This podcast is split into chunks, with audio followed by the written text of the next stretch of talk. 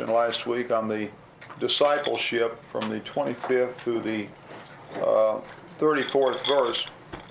Remember also as we go through here, the way Luke started off by telling you that there were many other accounts given and that he let you know that he has gleaned all the available material, talked to eyewitnesses, and then this is the result. But it also lets you know when you look at the material that Luke thought this was obviously very representative of all that he had. He, makes it clear that he has a lot more material uh, that he is condensing, uh, putting in an orderly sequence, but obviously he's he's writing what he feels is very representative of, of everything in the life of Christ and his teaching. Um, the end part last week on discipleship that let's go back and, and read just that, that section there before we get into the next part. Uh, Mark, you want to read that verse 25, start with 25 and go on down through verse 35. Large crowds were traveling with Jesus, and turning to them, he said, If anyone comes to me and does not hate his father and mother, his wife and children, his brothers and sisters, yes, even his own life, he cannot be my disciple. And anyone who does not carry his cross and follow me cannot be my disciple. Suppose one of you wants to build a tower. Will he not first sit down to and estimate the cost to see if he has enough money to complete it? For if he lays the foundation and is not able to finish it, everyone who sees it will ridicule him, saying, This fellow began to build and was not able to finish.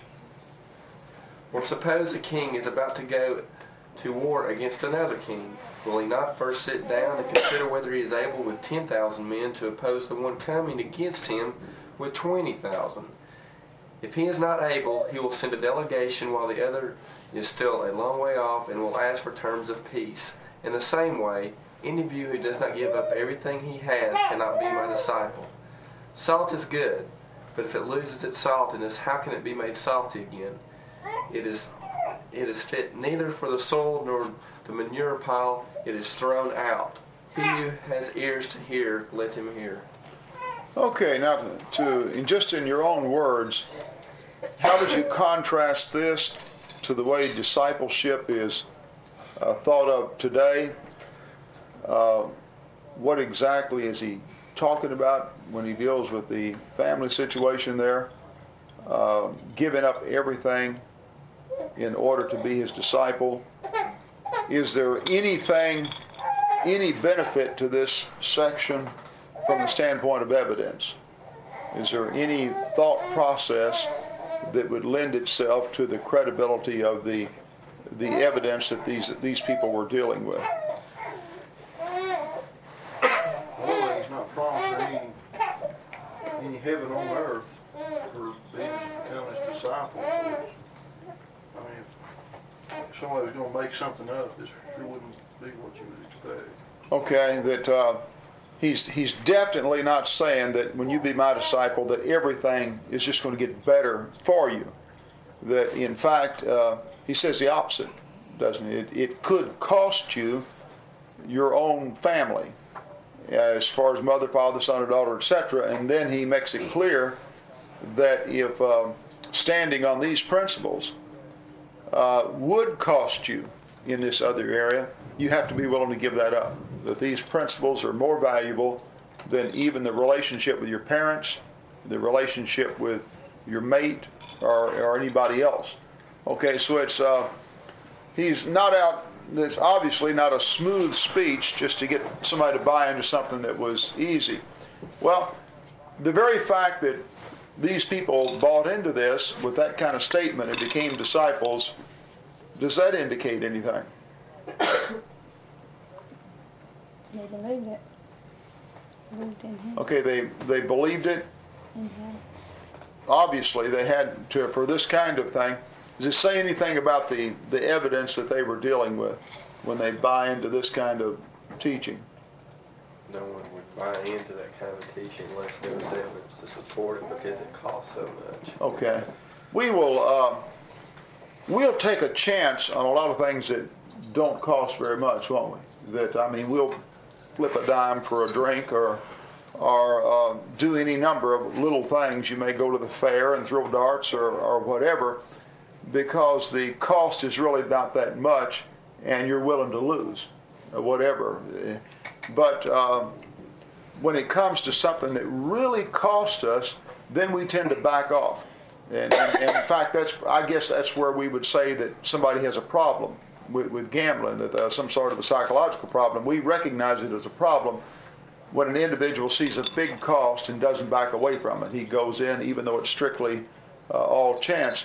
So the very fact they were willing to pay this kind of a cost indicates that the evidence presented to their mind was very strong. That they didn't just believe something that sounded good, uh, it was uh, very uh, persuasive to them. So here is Luke then, who was a disciple, giving us this.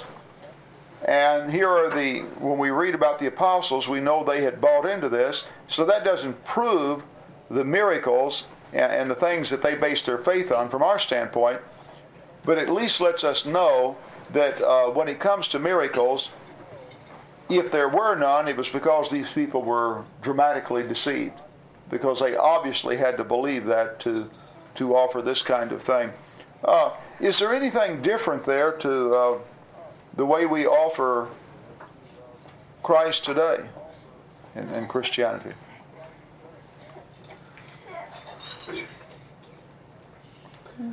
Seems like we don't. I mean, he's pretty much saying here that uh, he has to be number one priority, and you know what I what I see is I see Christianity today is at I guess at the most in in in a lot in the in the majority of instances just you know if you show up for church you're doing your duty you've done your duty Doesn't cost anything. All right, it's uh, really when we talk about belief, and most of the churches would have pretty well the same attitude of a faithful Christian, wouldn't they?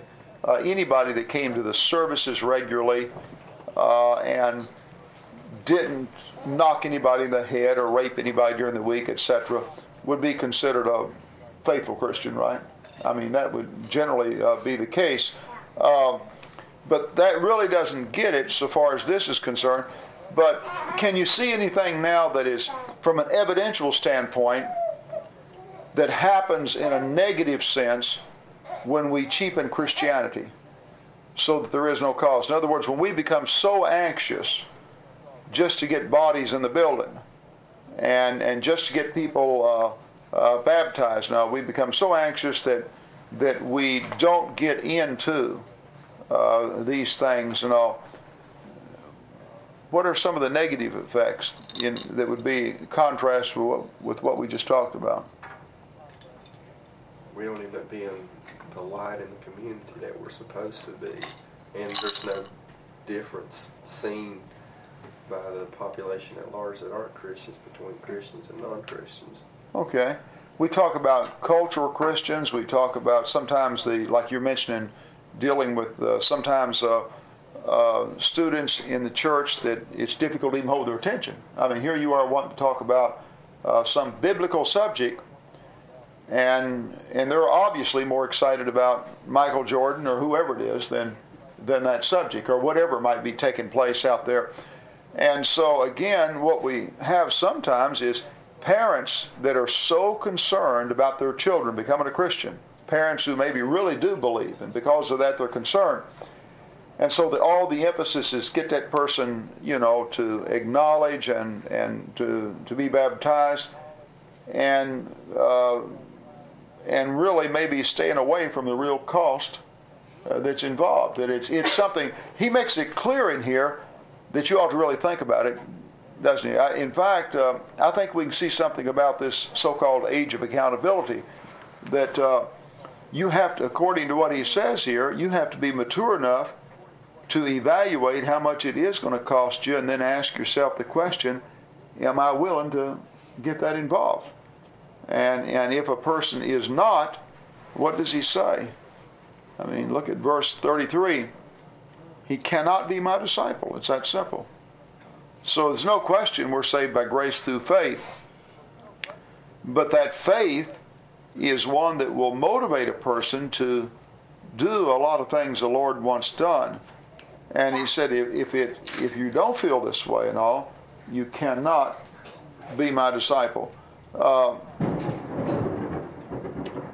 I don't want to cheapen this in any way, but I think uh, the in the long run, the emphasis ought to be on quality in the way he puts it. You see the the advertisement of like the Marine Corps, we want a few good men.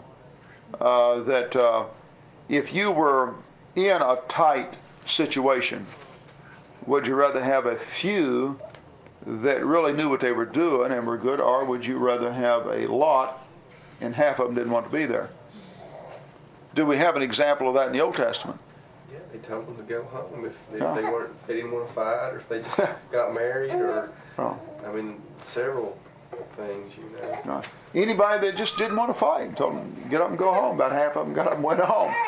That was it. But they got down to the point that uh, I mean, he wanted those that really uh, wanted to go, and and that the, the and of course they come out better in the long run with that. Okay, then uh, the statement that we're here as salt to the earth. Uh, the church is not a place then for somebody that really is not converted. Any other comments anybody want to make on or observations on that passage? Okay, now we get down into a, a very unique feature concerning Christ when you compare him with the religious leaders of that day. And although we're all familiar with these principles that are taught here, it's interesting. The, the church has preached a multitude of sermons on this, and we all recognize it. We would all say we believe it, but it's something still that I think we would reach a lot more people if we ever practiced what he, what he was doing right here. Uh, okay, you want to continue on? Start with the 15th chapter. And let's read on all the way through that to the, uh, come on around, and we, let's read it on through the, through the end of the chapter. You want me to start? Yeah. How far do you want me to read? Just a comfortable place, read a, you know, Verses? down to verse, uh, yeah, seven, something like that, and just a comfortable place to stop. I think that ends one paragraph there. Then all the tax collectors and the sinners drew near him to hear him. And the Pharisees and the scribes murmured, saying, This man receives sinners and eats with them. So he spoke this parable to them, saying, What man of you having a hundred sheep, if he loses one of them, does not leave the ninety-nine in the wilderness and go after the one which is lost until he finds it? And when he has found it, he lays, uh, he lays it on his shoulders, rejoicing. And when he comes home, he calls together his friends and his neighbors, saying to them, Rejoice with me, for I have found my sheep which was lost. I say to you likewise, there will be more joy in heaven over one sinner who repents than over 99 just 99 just persons who need no repentance. Suppose a woman has ten silver coins and loses one. Does she not light a lamp, sweep the house, and search carefully until she finds it? And when she finds it, she calls her friends and neighbors together and says, Rejoice with me, I found my lost coin. In the same way, I tell you, there is rejoicing in the presence of the angels of God over one sinner who repents. Jesus continued, There was a man who had two sons. The younger one said to his father, Father, give me my share of the estate. So he divided his property between them. Not long after that, the younger son got together all he had, set off for a distant country, and there squandered his wealth in wild living. After he had spent everything, there was a severe famine in that whole country, and he began to be in need. So he went and hired himself out to a citizen of that country, who sent him to his fields to feed pigs. He longed to fill his stomach with the pods that the pigs were eating, but no one gave him anything. When he came to his senses, he said, How many of my father's hired men have food to spare, and here I am starving to death? I will set out and go back to my father and say to him, Father, I have sinned against heaven and against you. I am no longer worthy to be called your son.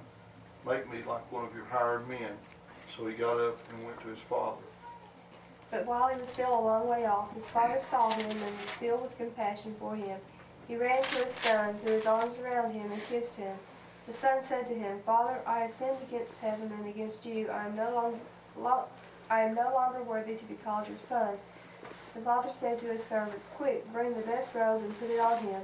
Put a ring on his finger and sandals on his feet. Bring the fattened calf and kill it. Let's have a feast and celebrate. For this son of mine was dead and is alive. Again, he was lost and is found. So they began to celebrate.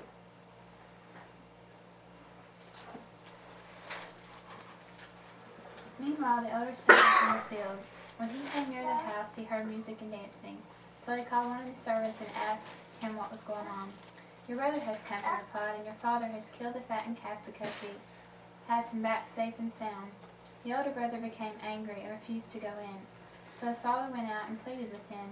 But he answered his father, Look, all these years I've been slaving for you and never disobeyed your orders, yet you never gave me even a young goat, a young goat so I could celebrate with my friends. But when this son of yours who has squandered your property with prostitutes come home, comes home, you kill the fattened calf for him. My son, the father said, You are always with me, and everything I have is yours. But we had to celebrate and be glad because this brother of yours was dead and is alive again, and he was lost and is found. Okay, look at the um, first part. What's the unusual thing now in the first few verses?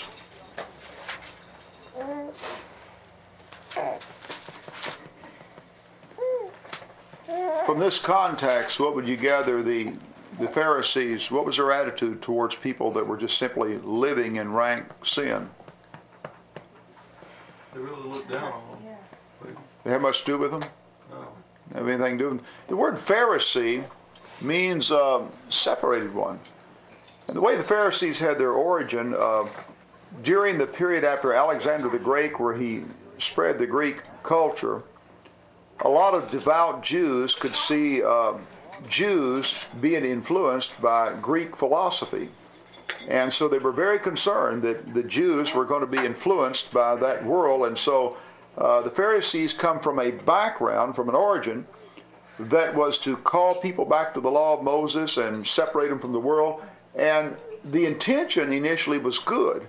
It would be just like today as Christians, being concerned about a lot of wrong things and your children and things of this, and so you want to create a community where you're you're un, uninfluenced by the, the negative things in the world. Their intention initially was good, but then they went to the point that they, they became almost like the Mennonites.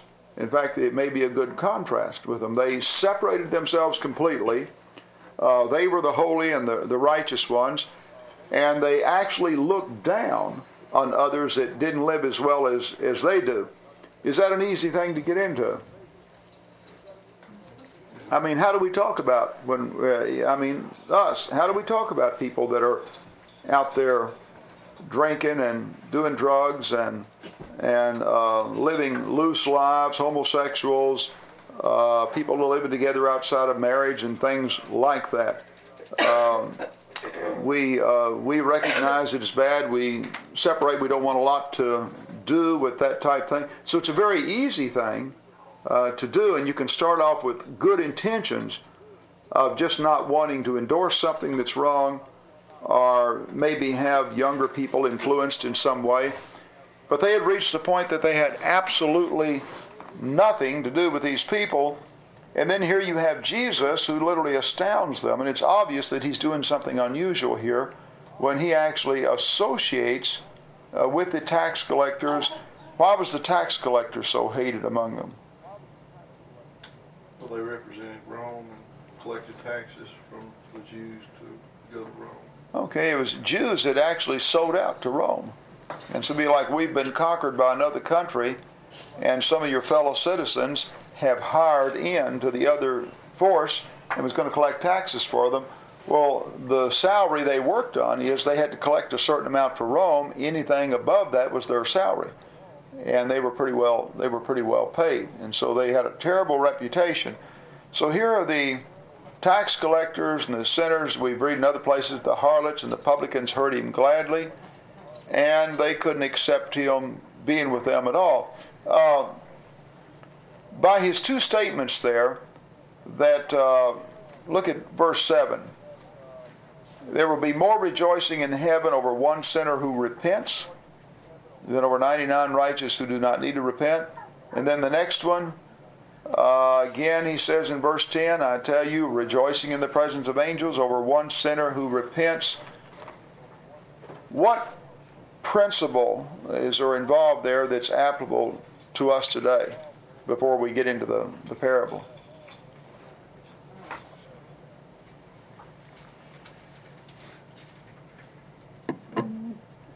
Do you have reference? anything, anything here that would be of uh, uh, that we could learn from, so far as our own practice. I mean, we look at the Pharisees and the Sadducees and the lawyers, and then, but what, uh, so far as our trying to please God, uh, bring this into our present world, uh, what what are the principles involved to us? Well, reaching people for Christ is, would be extremely important to God. It's- And that's more important, I mean, that's probably the most important thing could do. Okay, when you when you think of this, he says there's more rejoicing in heaven over just that one that repents. That uh, what do you think, based on this, based on the fact that God is love, and every human being is made in the image of God, and God's desire is that that all of them be united with Him, and the only way to relate to the love of God is remember the way you feel towards your child is the way God feels towards everybody, and so you know with your own children that even if one of them goes off on the deep end and does a lot of wrong things, you dislike that, but you, you'll never stop loving that child. All right, then what would you feel towards the individual that was able to reach your child that had gone off on the deep end and persuade them to repent and re examine themselves and, and come back? You know, you, you can imagine what you would feel uh, to that person. You- I mean, we know this even in a a physical sense with doctors who perform an operation or something and, and help somebody out. All right, how would you contrast this then with uh, uh, relate it to our worship and service to God today?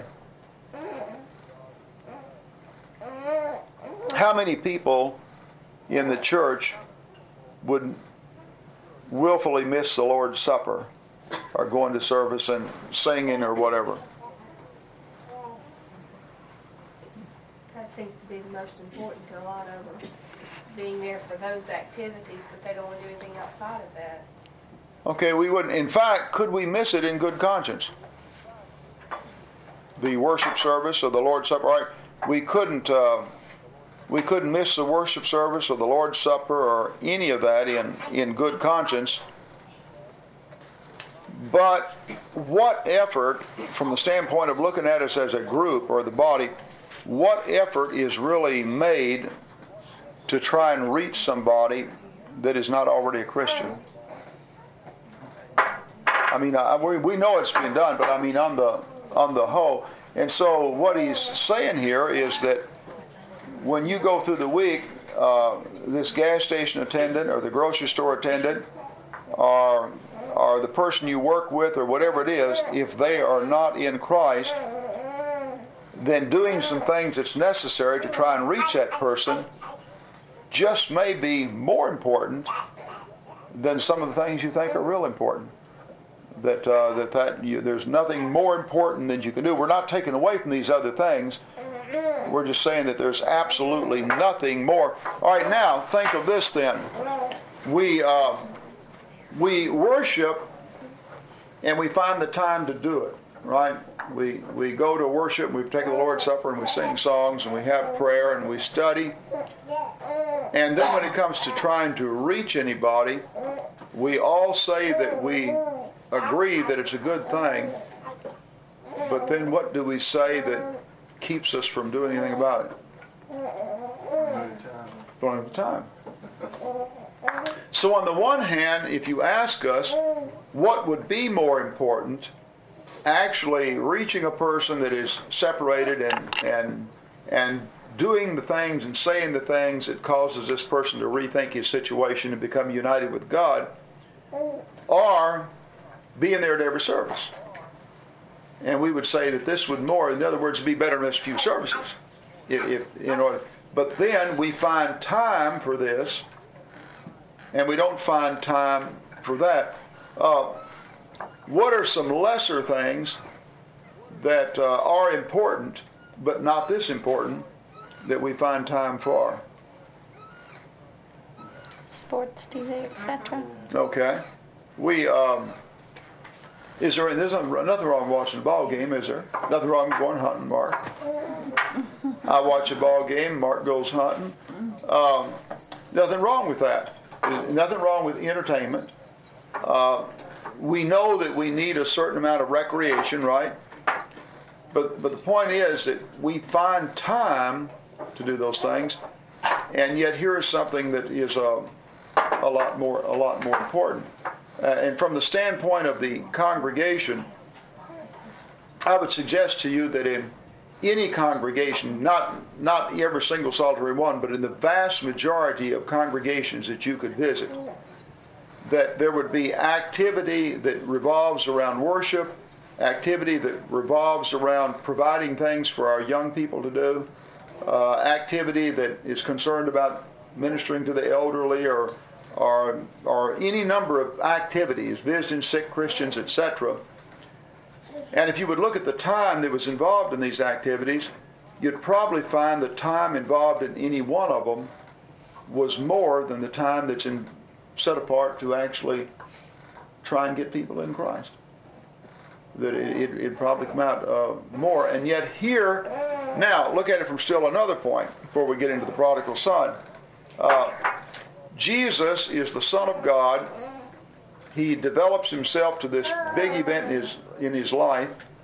And then when we think of Jesus for his three and a half year ministry, how do we think of him?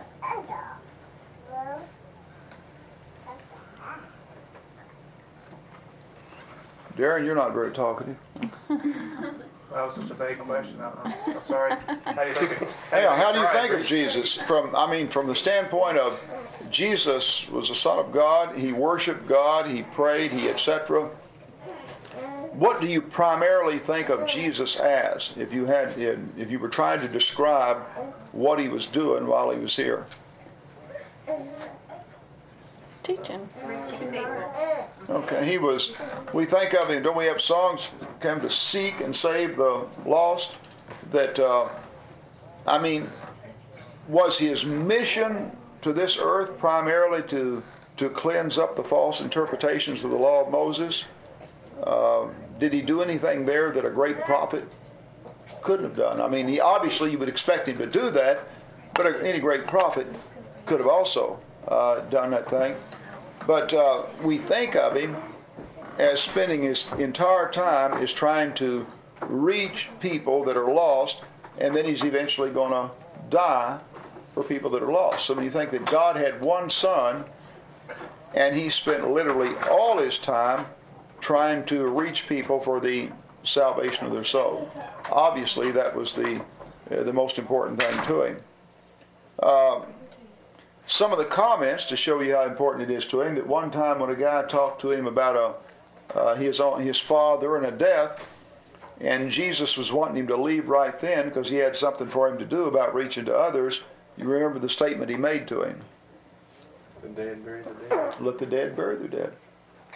I mean, that's almost, that almost sounds hard, but uh, let the dead bury their dead. In other words, what you're doing is more important than this. Remember the apostles in Acts 6 when they had all these needy people in the church and they need to be taken care of? And that's a good work, but you remember how they handled the situation? All kinds of needy people, and yet they were concerned about something else. Acts, the sixth chapter. They said they should be out ministering and turn over to somebody else. Okay, they said take and uh, pick out somebody to be in charge of the tables, and we need to be doing this. And so the indication, to my mind, is that anybody that has the, everybody does have different abilities, and everybody has. Uh, uh, in fact, we know to even to lead others, you've got to have reached a point where you've studied to a certain point. But if you have reached the point in your development where you, you do know enough and you can teach others and you can lead others and reach others, then they were saying that uh, that was more important than anything you could do. That uh, you was wasting your time if you was doing other things, even though they may they may be good things.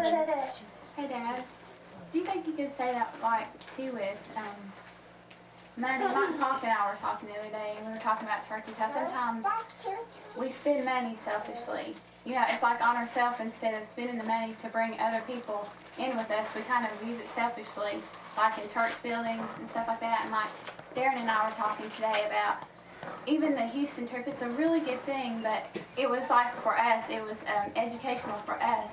Instead of like, like he was saying, he would have liked to done more for more people, Yeah. you know, as far as helping other people with the money. Sometimes I think we even do that selfishly, like with money and stuff. Yeah, I think there is. I think that was good in the sense that that for young people who have more than an average amount in life to see the other side and develop an appreciation for it. I think it was good for the people that did it, and I think they can do some good. But also, I believe, like what Darren is saying on that, that I think a lot of trips have been planned with the more concerned about the for the individuals themselves than doing. Um, remember when you was just uh, young, but Barbara, I remember the thing in Jessup where we had a campaign for Christ. And so a church came down to uh, help us in this effort, and they had the preacher there, and they had a, they brought their entire youth group. They were going to knock doors and everything. But they spent every afternoon out on the beach, and it was obvious that their main motivation for coming was the togetherness that they were having and going to the beach and things like that. And they were willing to do some of these other things in order to get that there. It actually caused us some problems. We, you know, we had uh, we had some complaints uh, during during the course in various things on familiarity between the boys and the girls and things like that while while we were doing all this. But again, it was conducted. The main main thing that these people were going for was to be together and to go to the beach and do some of these fun things. And in order to have that, they were willing to do the other. That's like uh, when we talk about the, you know, I talk to the elders and all there about the youth program and all in the church. I think there's a difference between the emphasis being on the spiritual and then you do this simply for a break, recreation. It's it's you know you're you're you're tired, you need a break. You know you you you need to have this over there, and you're humans and you're dating, etc. There's a difference between that and all that peripheral stuff being the the thing that you want to do, and then you do a little of this over here to justify getting all that. I think there's a complete difference. You're you're doing both, but the emphasis and the attitude is. Uh, is, is different. And I think it ought to be to reach others. And just like you mentioned on the, the church buildings, um, a lot could be done. Look at the, the situation here now, the attitude towards the lost. Think of the prodigal son now. Uh, what uh, if you had run into that guy? Keep in mind, he's just not anybody out there, is he? He's a rich man's son, he has a lot of money.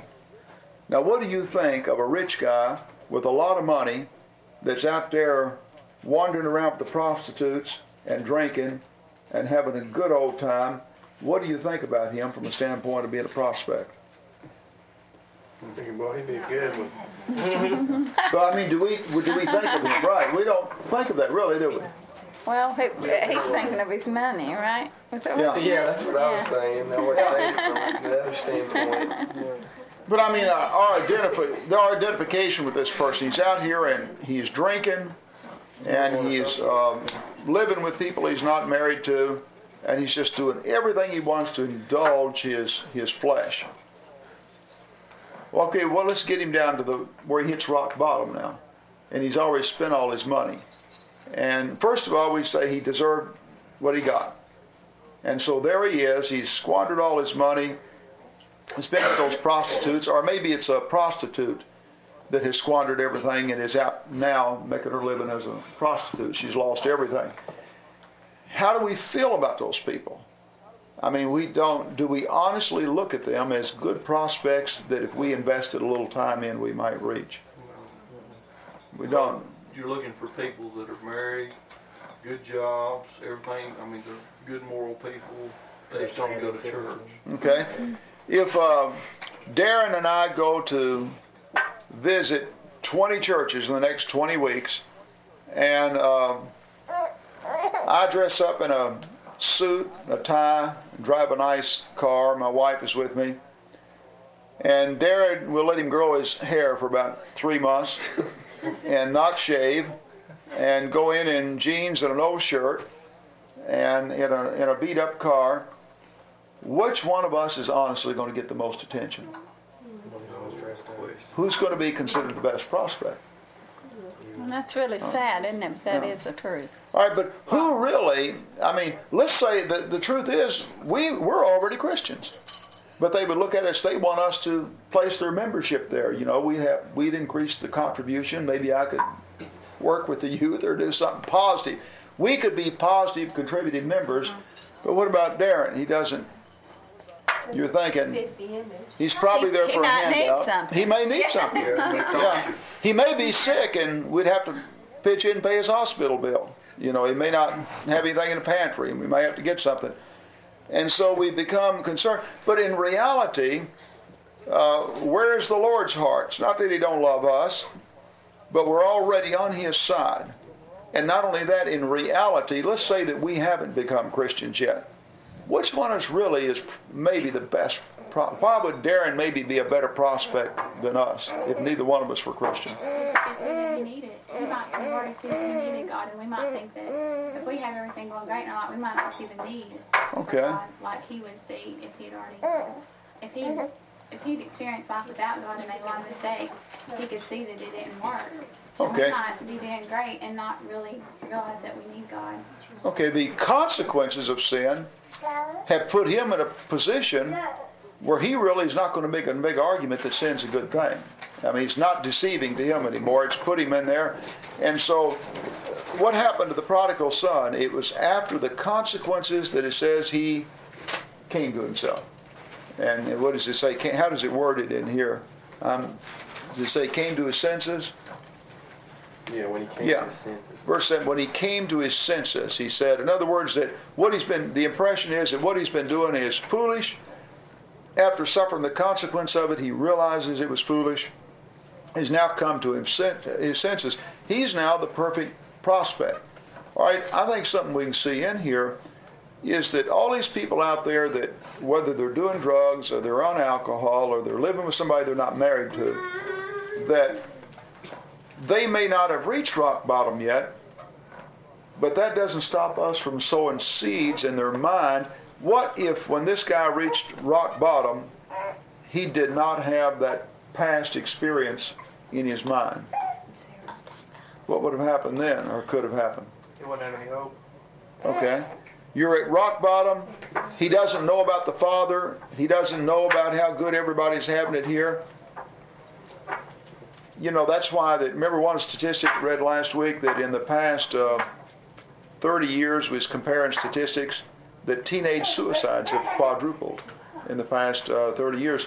Suicides of every age category, but especially teenagers have quadrupled in the past 30 years. Um, these people that are doing things to destroy their body, I mean, are they really so ignorant that they don't know that it's destroying their body? Uh, sometimes it can be a good escape from reality, can it? The thing. So that we don't know. The, the point is, I think we play a part even before they hit rock bottom. If we're sowing seed in those minds and teaching and talking and trying to get information in, then when they do reach the point where they come to themselves, uh, they've at least got something to think about. And I think that when you meet people that are on drugs, or if you're talking to somebody that's a homosexual, that we ought to be the last people that call them faggots. We ought to be the last people that look down our nose at anybody. That you want them to think highly of you and to like you and to know that you care about them so that if they do reach that point where they're interested, that you want them to be thinking of you as, as somebody be good to turn to and, and, and could, could help them out. Well, now, if you're talking about you as an individual, what about a church in the community? Can a church in a community develop a reputation where when you're down and out or anything that there there is help there? I think it can.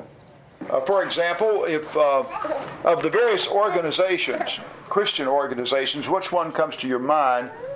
If, if you were out there really on Skid Row and lost everything, which one comes to your mind is one that you know would help you out? Salvation. Salvation Army. That's what comes to my mind. That even if I was on Skid Row and I had got there by making every mistake in the book, I know that I could walk into a Salvation Army place and there would be food and shelter, and, and it would uh, they they'd be there even though I was a scoundrel. That it would it would still still be there. Uh, and by the way, I'm not endorsing everything about their approach. There may be times when uh, they do too much in the other way. They may help keep people on skid row by having it. I, but I, the point is, we think of them as a group, and I'm saying that it's we ought to have a, a type thing where when people are down and out, that they know that uh, these people honestly care. Uh, and uh, and also most of the time when it comes to even deserving, most of these people that are in the consequence of sin are probably not going to deserve help, are they? I mean, they, if we're we're waiting on that. Uh, what do you see in that parable of the sower there? Any of all, there's all kinds of things hit at. You've got a you've got the father, you got two sons. Parable of the. Parable of the oh, the prodigal son. Think of Jesus is having this discussion with the sinners, and the Pharisees and the religious leaders take issue with him. So he gives them three straight parables and culminates with the prodigal son. And here we've got a father, we've got two sons, and then we've got one that goes off on the deep end and repents, and then we've got another son. And putting it all together, what are some of the lessons we can see when we look at the father, look at each one of the sons, and the whole situation? What are some of the different things we can see? Seems like that he's likening uh, God to the Father and and the Pharisees to the second son and and the tax collectors and the you know the sinners to the the first son who's who's a sinner and so he's indirectly made a point to him there. Okay. Based on the context, I agree with Mark that uh, uh, obviously there was a reason for bringing in the elder son. And, and in, since in this context it was the Pharisees uh, that had objected so highly, they seemed to be, it seemed to bother. Well, what about the elder son? Let's go back and before we paint him as such a scoundrel, is it easy to be an elder son? Yeah, you think you deserve more recognition if you haven't fallen away. And put yourself in this family now that uh, you've stayed there and you've done for your parents and you've worked, and, and this other guy just took his and went off and squandered it. And he turns around and comes back home. Do you want to take him in as an equal? It'd be difficult, wouldn't it? Maybe Jonah's a good example of that, not wanting the people of Nineveh to repent. Okay. Jonah didn't want the people of Nineveh to repent because he knew God would forgive them and he wanted them punished. And so when somebody has really wronged us and done bad things, uh, it's difficult. But notice here, he's not just saying to take this person back. He's saying take this person back after they repent. And if they do repent, they, they come back. Some of you may have some experiences like this in your, your family situation. But if somebody, before we get too mad at this elder son, I think we have to work not to be that way. If you have been a responsible person and somebody else has just simply gone off and done all the wrong things, and then all of a sudden they turn, they come back, and they and to receive them in like nothing ever happened, that is a very difficult thing to do. But uh, that's exactly what he's what he's teaching. And another thing, he makes it clear the elder son's not losing anything. All right, now is there a sense in which the elder son, if he takes him back and he forgives him, that, that he doesn't lose anything for being faithful all those years? That what does he have that the other one doesn't have? I mean, is, is he really? Does, does he have something that? Didn't that make as much of a blunder out of his life. Okay, what And about, he has friends and has Uh, constant. relationships and has benefits just Okay. from keeping God's word. Right. of he doesn't have the consequences. Uh, when David was forgiven by God, the consequences for David's sin was with him for the rest of his life. And the same with the prodigal son. Uh, here's the elder son. He may very well be happily married and, and have children and have everything going good. What about the prodigal son? He's been out there with the prostitutes. And so he's, he's, he has the full consequence of his sin. Well, if somebody's repented, the consequence of the sin is bad enough without somebody else rubbing it in. That I mean, that's bad enough, and and the elder son need to keep in mind that that the other person's not getting away with anything. I mean, they do have those consequences, and those consequences are bad enough. The Pharmacist and the preacher, forget it, right? You have the badge. Okay, look at the uh, the uh, principle involved here. What about uh, the thought that some have that if parents do their job right, they are absolutely guaranteed that those children will just all do right from then on, period, and they and they won't go wrong. God's This- the this- father, pictured as the father in there and the, and the child. Okay. You might say the, what a lot of people don't realize, the statement in Proverbs, train up a child in the way it should go, when he gets old, he'll not depart. That is a general observation. Uh, It's not meant as a maxim or, or ultimate truth, or any of the Proverbs for that matter. But we all can make that. As a general rule, that's right. But everybody is an individual. They can make a decision. And a person may very well have good parents who have done everything right, and they still make a decision and, and make some mistakes and, and go off like this. And we see the other happening too, don't we? We see people who have very poor parents and who make the decision to do what is right. So we, we see complete free will and free choice. What do you see about God's relationship there? We have free choice. What about God and His relationship to us and providence and things like that? Can you tell any of that in that parable? Child asked for his inheritance. He just he gave it to him and allowed him to go and do that, even though he, he knew what the consequences were going to be. Okay? That God will allow us to do what we want to do, even though it's wrong and even though He doesn't want to. By the way, this makes a good passage to use when you're talking about uh, suffering and evil in the world, dealing with questions like, you know, if God exists and if God is all good, then why do we have suffering and, and bad things happening? God obviously doesn't force anything of us on us and he allowed the prodigal son. All right, now looking at it from the father's standpoint,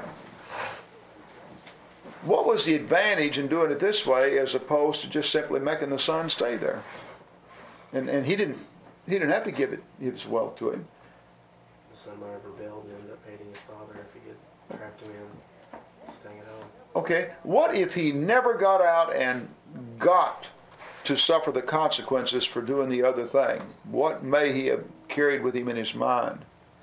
He wouldn't have realized that um, it was just like things, like it was inherently right. Okay. Something is inherently right. You learn things like that through experience sometimes. Okay, we, we can be told something is right and everything, but, but right, he would just know it would be right simply because the Father said so, but it's suffering the consequences that made him realize that it was inherently right. And so now when he comes back, the Father doesn't have to force him to stay with him, does he? This is uh, one of the great differences between Judaism and, and Christianity. Supposedly, Christianity is not people that have come in just because they're in a Christian family but have come in because of their realization of their relationship with God and they're there of their own free will. Okay, what about, what does this say about an attitude that uh, once you know what's right and you're heading in that direction, that, uh, that uh, you either can't or won't turn and go right back out in the world?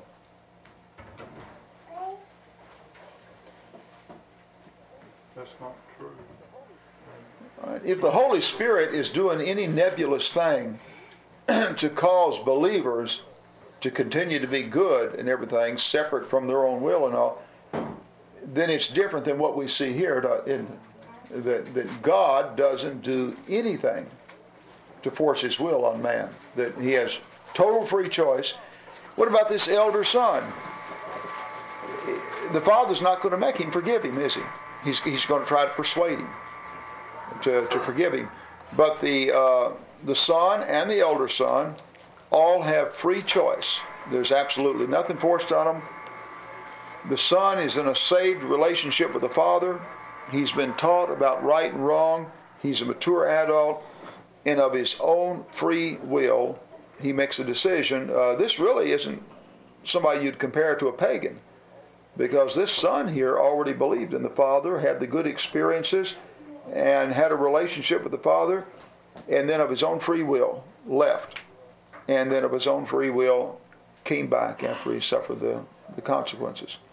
Uh, another thing I think we learn in there too that when we do have people leave the fold in the church, never write them off. Just absolutely never write them off because you never know when. And, and another thing to show that although we may not be in fellowship, we ought to admonish them as brothers and maintain an attitude of, of love is that if they do suffer consequences, you don't want to make it difficult for them to repent and, and we can. We can actually conduct ourselves in such a way as to make it very difficult for the other person to repent. We, we want to be approachable. We want to be the type people that people do not mind admitting that they made a mistake. And, and they know that we have good feelings about them individually, even though they're making a, a mistake. That, uh, in other words, I think I don't believe you can have a church that is really reaching a lot and converting unless you have these attitudes involved, where the people that are honestly lost feel comfortable, know those people are concerned about them, know that that uh, they would be welcome into the service, even though they're not doing uh, everything right. You want them there uh, in order to have some influence on them. Another thing, um, I just read the very last uh, verse, the latter part. Uh, says this brother of yours was dead and is alive again. He was lost and is and is found. And so that to me that, that means that, that while he was out squandering the wealth and living wildly, he was lost. Right. And not Right. He was acting in a state of you know That's a real good point, uh, Mark, that he wasn't in a continual saved state because he happened to be the child of the right father that he was lo- not only that he said he was lost and he was dead. So he was lost and he was dead, and then when he repented and come back, uh, then he was in a saved state again. Uh, that that was good. All right, look at this word dead. How is it used in this context? Two times it refers to him as being dead and now alive. Would you assume that anybody that's separated from God is considered spirit, like, would it be a spiritual death or? Okay. We see the, we think of death, in fact, in our vernacular, in English, death is cessation. And that's really not uh, accurate so far as the Greek word. The Greek word here is thanatos, and it literally means separation. And that's why that in baptism it pictures you being dead to sin and then made alive in, in Christ. That uh, you were separated because of sin, and then when you were united, you made alive. We see that lost and found and dead and alive are used in a synonymous way. That uh, you're, you're saying exactly the same thing. So the word death simply means to be separated from, and that's it. Uh, death in the body is, uh, James would say, the separation of the spirit from the body. And that it has no reference to cessation at all. But death occurs when the spirit separates from the body. And death occurs uh, so far as our relationship with God anytime we're separated from God. And life occurs anytime when we're united with Him. And Jesus spoke of eternal life as something that you possess whenever you believe in Him. If you believe in me, you have, you know, eternal life. So it's an immediate possession. You're united with God your spirit then is said to be alive. Without that, you're dead. Paul writes to Timothy and refers to a woman as dead while she lives. That uh, while she was living, she was obviously separated from God and so dead in that sense. Any other uh, observations or comments? Uh huh.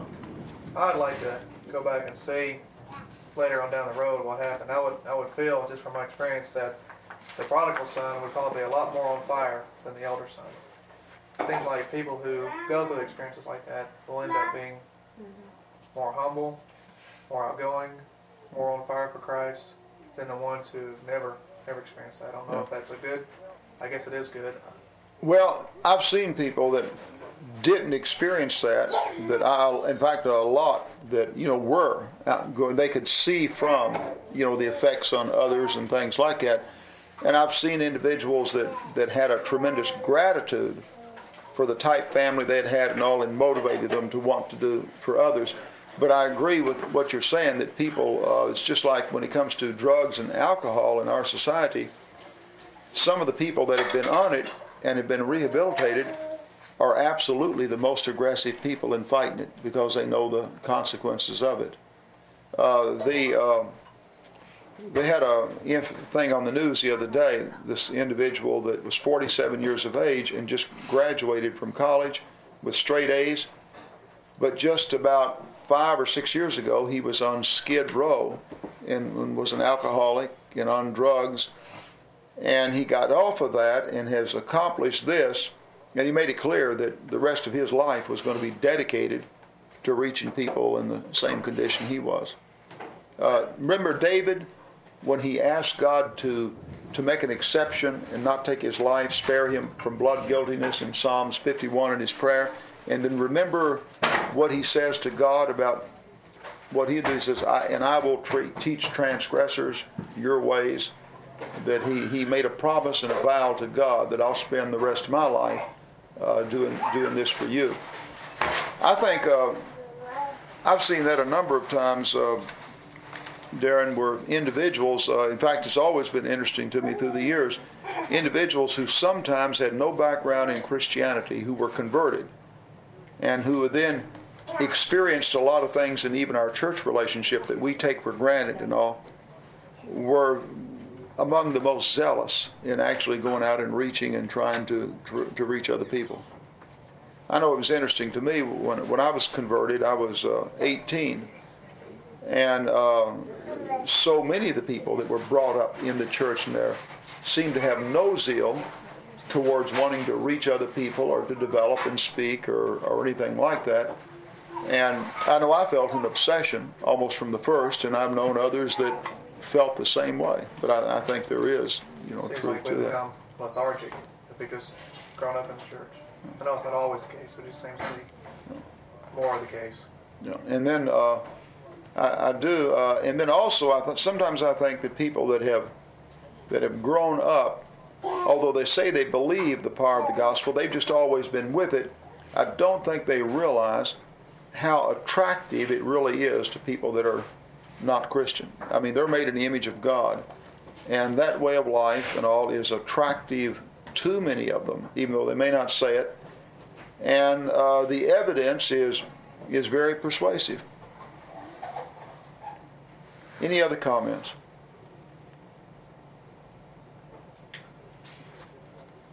It's interesting to me that now think on that with Jesus and, and what his message there to seek and to save the lost and the Ephesus. Remember when he sent the 12 out and he sent the, the 72 out each time it was going out and make disciples? Remember the way he ends the book, go into all the nations, make disciples and all? There's no question that we cannot do anything more important for God than to do the things that are necessary in reaching others. But I think we can see from this, it's it's really not as easy as walking down the street and talking to somebody about Jesus or putting little, little old signs up and saying, if you know Jesus, honk your horn and things like that. But I think it involves creating an entire atmosphere in the church where people, no matter who they are or how they're dressed and how much money they have, can honestly feel comfortable walking in, and that when they walk in, that there's something there that is meeting their needs and appealing to their interest, and that we recognize the right people as, as being prospects. Anything else? How do you think you go about developing that attitude? I think you have to. Uh, is, I was reading. A, I just finished a book today that I I didn't buy it, but it just it was uh, a large group of books that came into school, and so I have to screen them before as to what I can put in there. They, they just several hundred that was given to us. So anyway, this one I uh, was one that I screened out that I didn't want in eighth grade library. It was Confessions of an SOB about uh, a chief CEO uh, of one of the companies. And so I picked it up. It's not the type of thing I want in eighth grade, but it's an excellent book. It's a biography. And uh, the guy's name, uh, Neuharth, is the one that founded and owned USA Today, the newspaper, which is the number one seller in the country. And he's done all kinds of things. But anyway, it really, he really talks about his trip to the top and what makes success and things of that nature. And what he emphasizes over there is that number one, you have to practice what you preach yourself. Uh, for example, that uh, that he mentioned that a lot of the people that talked about some of these social changes that need to be done, like uh, equality in various areas, and all, they really didn't practice it themselves, even though they did. And he went into any number of areas where people preached good things but didn't practice it. So he believed that uh, he said everybody that worked for him in any high position would either practice what they were trying to get others to do or they wouldn't do it. They wouldn't be in that position. And, and, and so any, he never asked anybody to do anything he wasn't willing to do himself. I think what we've had in the church a lot, we preach on evangelism and we talk about it, you know, but it's always somebody trying to persuade somebody else to do it. You know, it's here is a, a group that they hold uh, personal work workshops, uh, are, and so they go around to all the churches and hold personal work.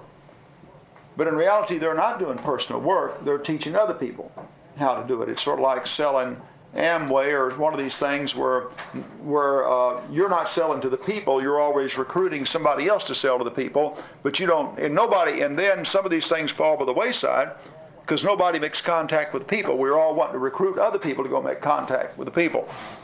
Well, I think we have a lot of that in the church. Everybody thinks it ought to be done, but we have maybe the, from the preacher on down, we're always wanting to tell somebody else to go do it, and and all. But the bottom line is, I don't think anybody's going to listen under the people that are telling them start doing it themselves.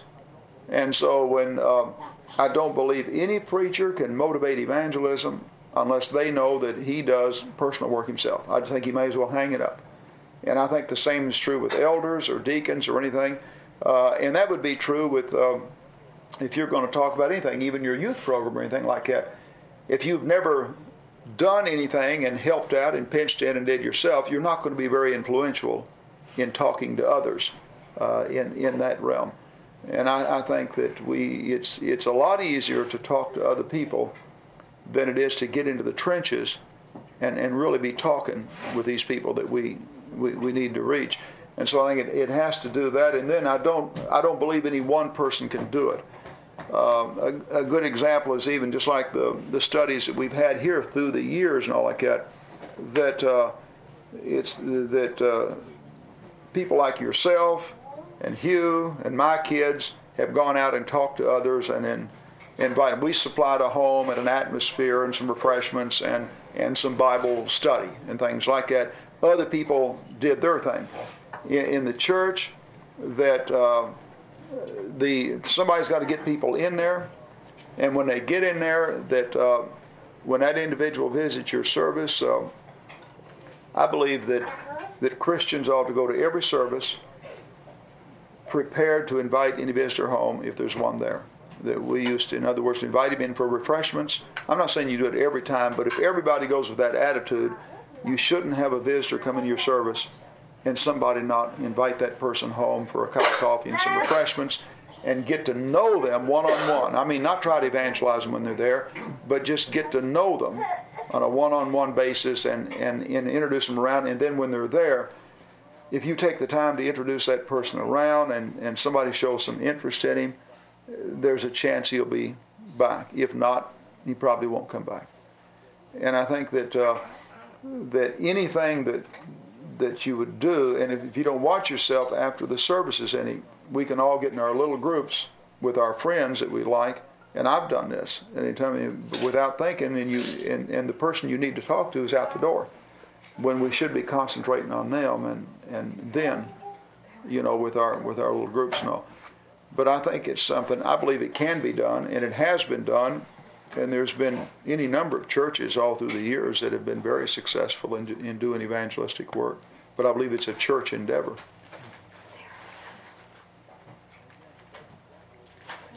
And again, the best example of what we're saying, Jesus modeled what he preached. You know, he, he did the very thing he asked them to do.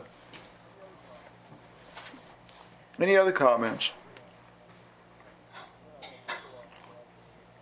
And then I think too, along with that, is that realize that the, the seed of the kingdom is the word of God.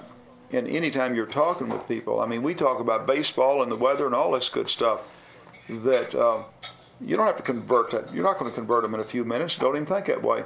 But if you can just get a few good words for the Lord in, in their mind, and then the next time you're with them, you get a few more good words uh, that uh, you're going to. And if every Christian does that, you're accomplishing something in the long run. Anybody else want to say anything before we call it? Darren? Okay.